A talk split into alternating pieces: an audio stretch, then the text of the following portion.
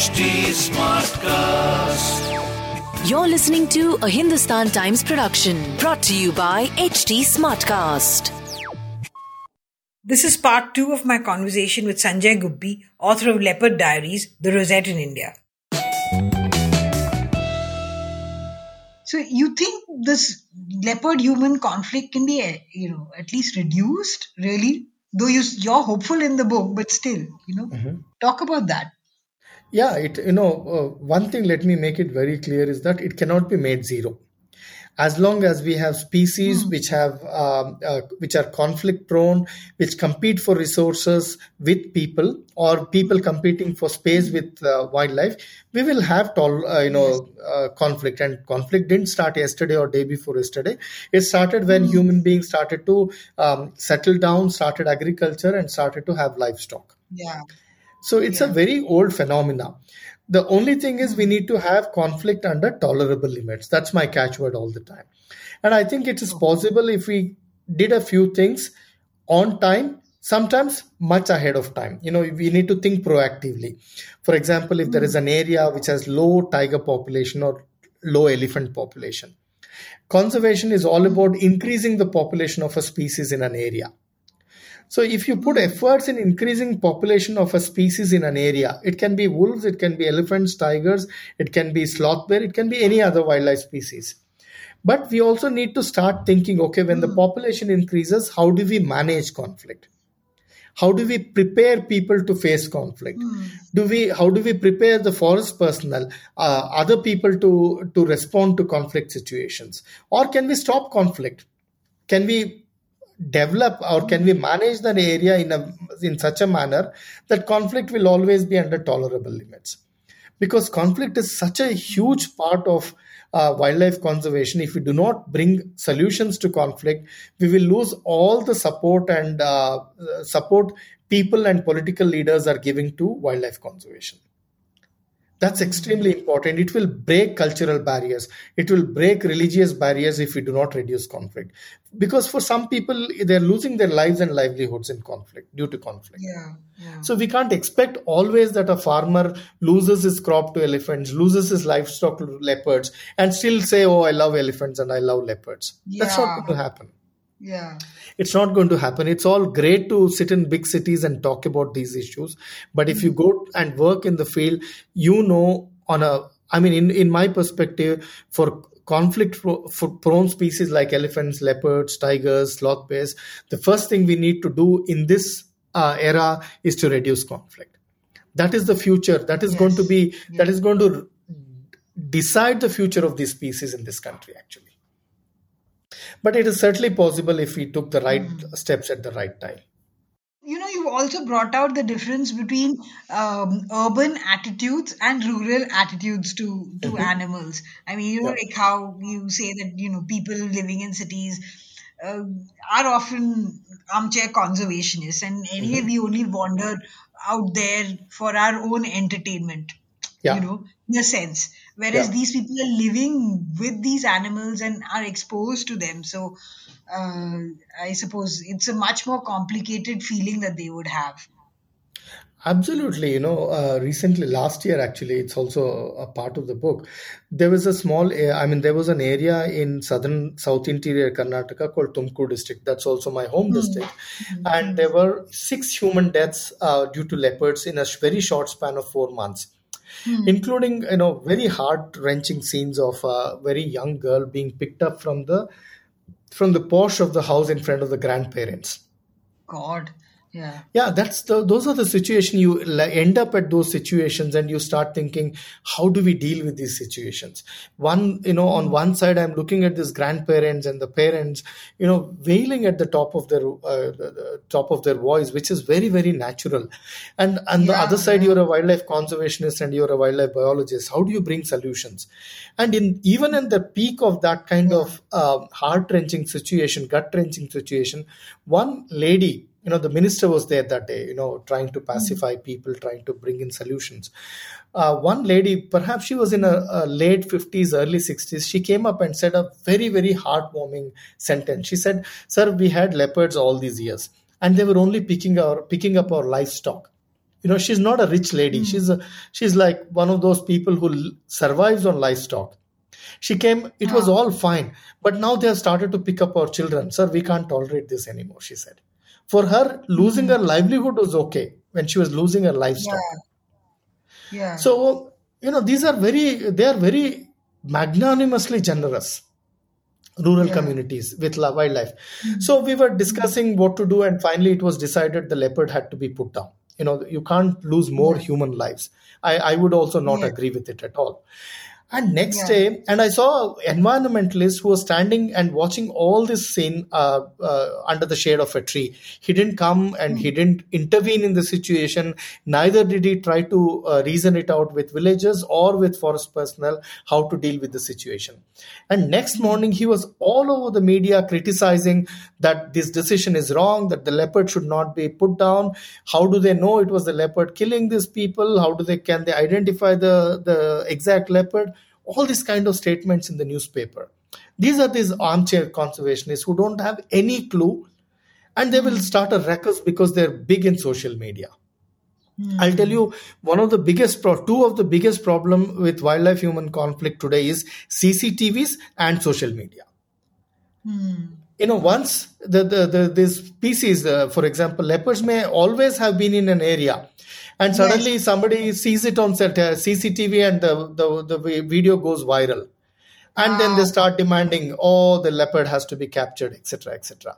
And social media is abuzz with people who are on both sides. You know, mostly who don't understand ground level situations. yes.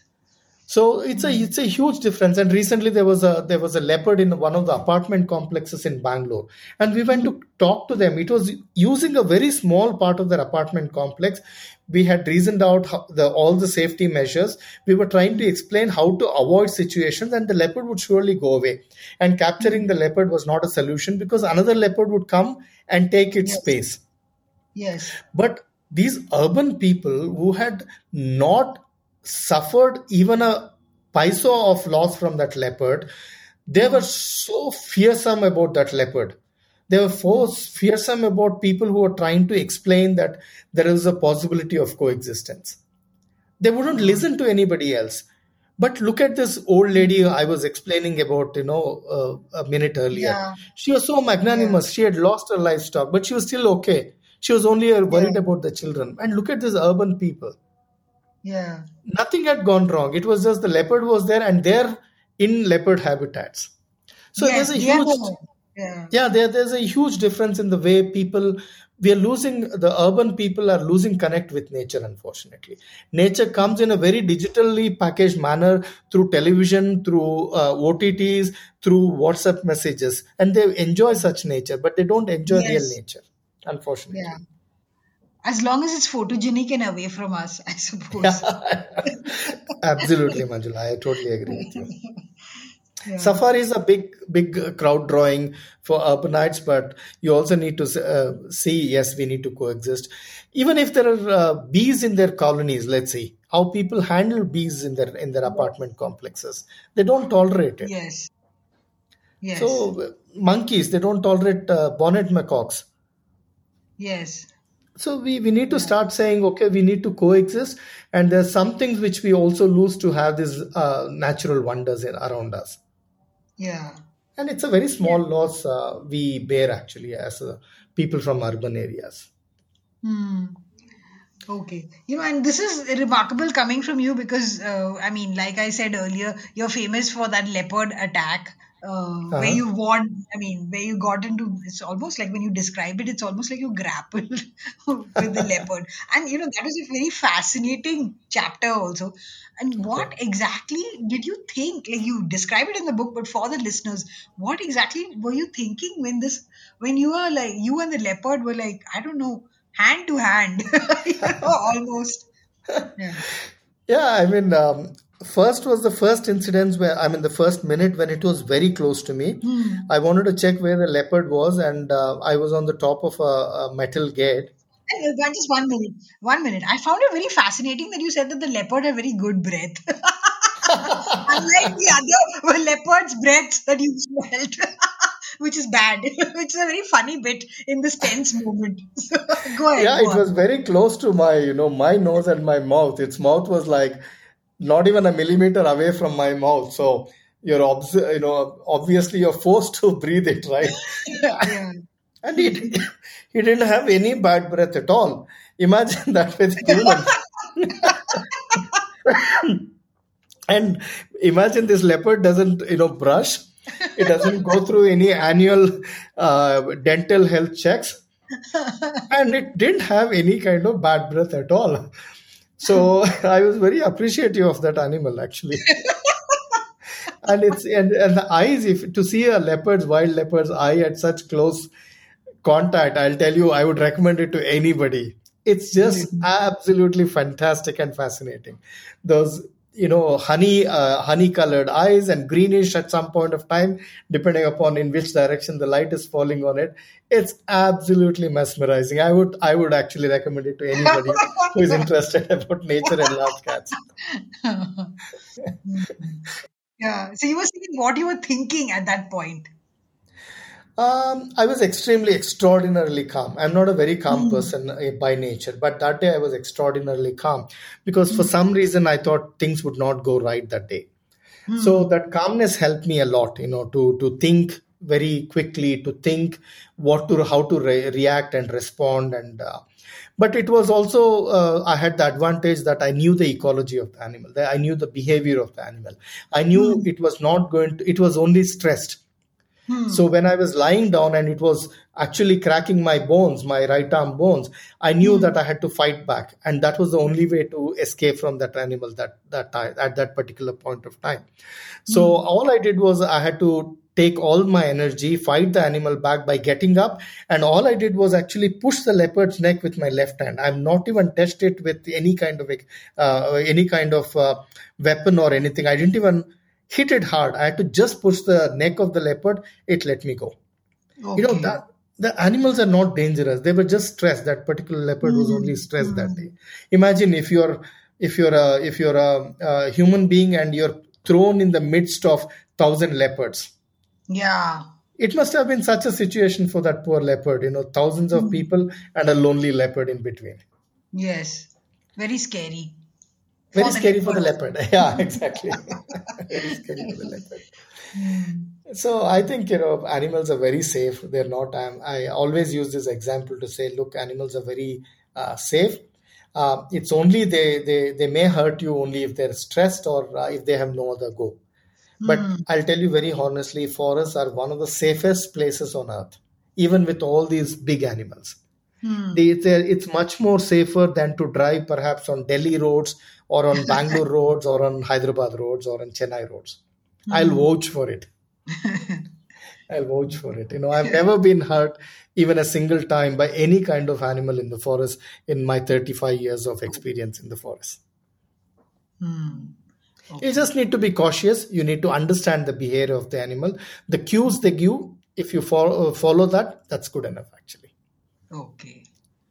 Okay. And you know, like when you when I was reading the book, I was thinking that you know, people insiders in conservation and ecology circles will find a lot of gossip, which you know, I'm sure a lot of them must be reading the book and thinking, I wonder, I know who this is, and I don't know who that is, because it comes out this whole thing about you know the um, intense competition and uh, uh, all sorts of like backstabbing comes across also. So talk about that. See, we are all part of human society. Hmm. We are no angels, right? So, wildlife biologists, wildlife conservationists also have the same kind of feelings like um, a lot of other fields of society has. Yes. So, especially with large cats in India, because the large cats grab a lot of public attention, media attention. Hmm, hmm. So, it's like, I have this doll, I don't want to let it go. It's like a small oh. child holding on, catching onto a doll, and even if oh. he or she has grown up, doesn't want to let it go because this doll brings in a lot of attention on that particular individual child. Hmm. So there's a lot of hegemony, especially on large cat, con- you know, name associated with large cat conservation. So that is one thing which I learned from my seniors that hmm. I should let go, let things go to the younger generation. Only then the work we have done will continue. Otherwise, it will die with hmm. us. If I want to be the only authority on tigers or on leopards or on elephants, that particular science or that particular conservation model will die with me. That's true. Yeah. If you if you're so hegemonous, if you're so possessive about it, that's the biggest thing I learned from my seniors. I'm very thankful to them. I don't want to commit the same mistake which they did. Hmm. So I think it's it's very uh, very useful that you s- slowly start stepping back and let the younger people, younger generation take over, and then it continues. It rolls over then to the next generation. The models, the science we have developed, it will all continue. Otherwise, it will die with us, right? Yeah. That's an unfortunate thing, uh, you know, uh, in in large, especially in large cat conservation in India. I think we need to be magnanimous as the animals themselves are. Okay. Otherwise, you know, in, for example, tigers, there is uh, the the older male holds on to a territory. The younger male comes and dislodges the older male. Yeah. That's a more violent way of giving out the territory. I like how you're using this animal metaphor for human conservationists and you know ecologists. so think of elephant herds. You know, the matriarch passes all her knowledge to younger calves, younger animals. She lives in a herd. She cares for young ones. She cares for her the the younger ones of other other other um, uh, female elephants as well. That's how wildlife conservationists should be. They should be like elephant herds, actually. That's In- the this is my personal opinion. That's your ideal. Uh, that's the ideal. yeah, absolutely, absolutely.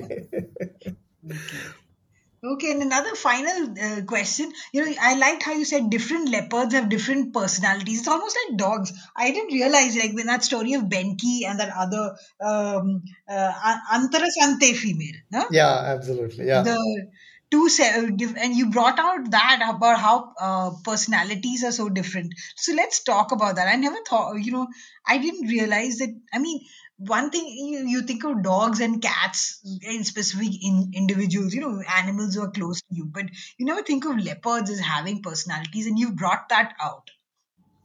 Yes, um, I have worked with, I mean, I have seen a few leopards very close because we were either radio collaring or we have got individual leopards, watched them, or have seen them on camera traps year after year, year after year. Hmm. So you start to understand some patterns on their behavior, though we would not have understood most part of it. But they all have true characters actually individually. You know, Benki hmm. was really fiery, you know, he was really, when we first when I first saw him and I went to radio collar him, he was like a fireball.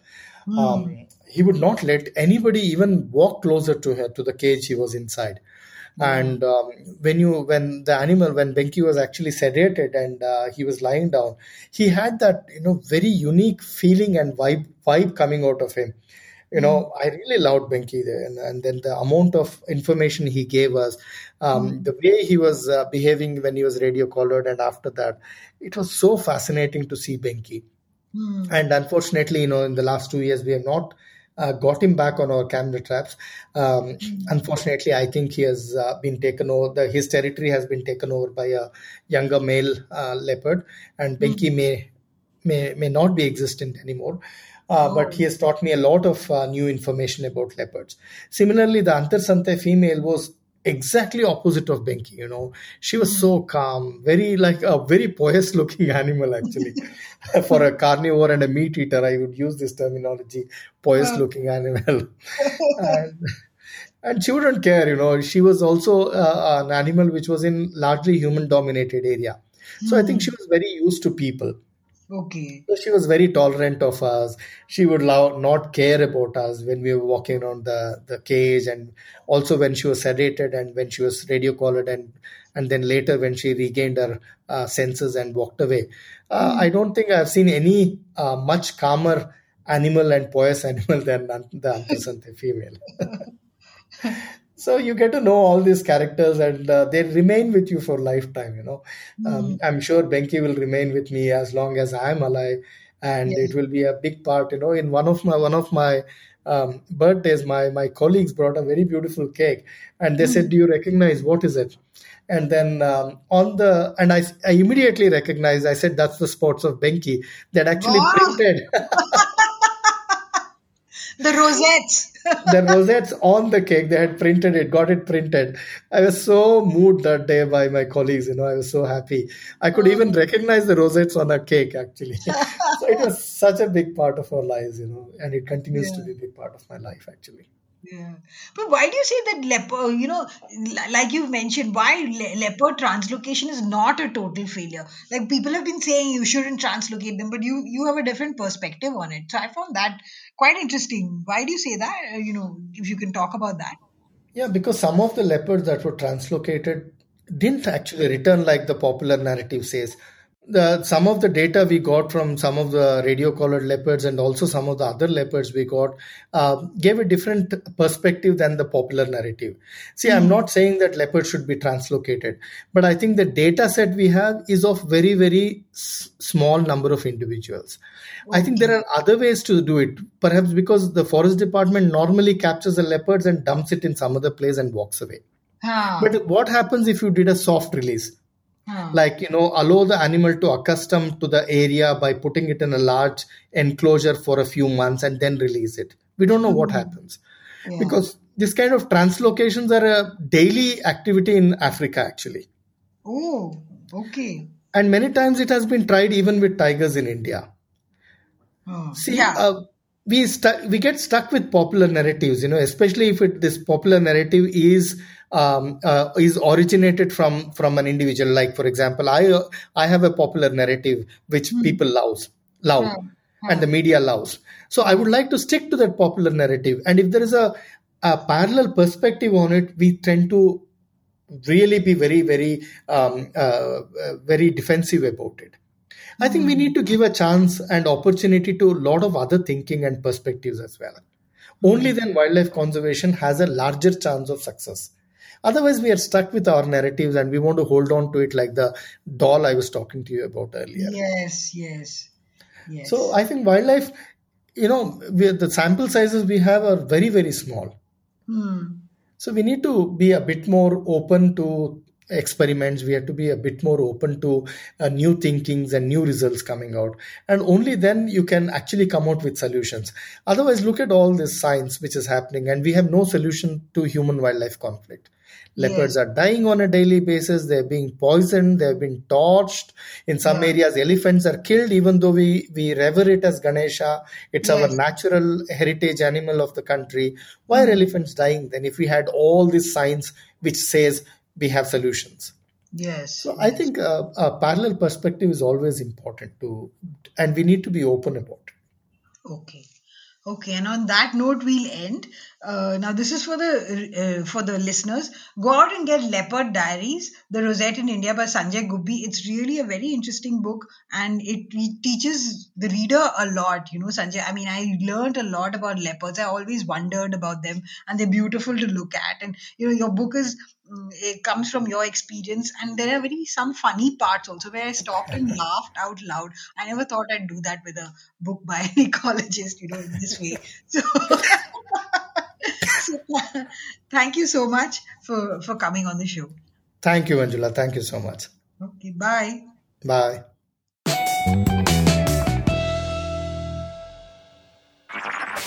This was a Hindustan Times production brought to you by HT Smartcast. Smartcast.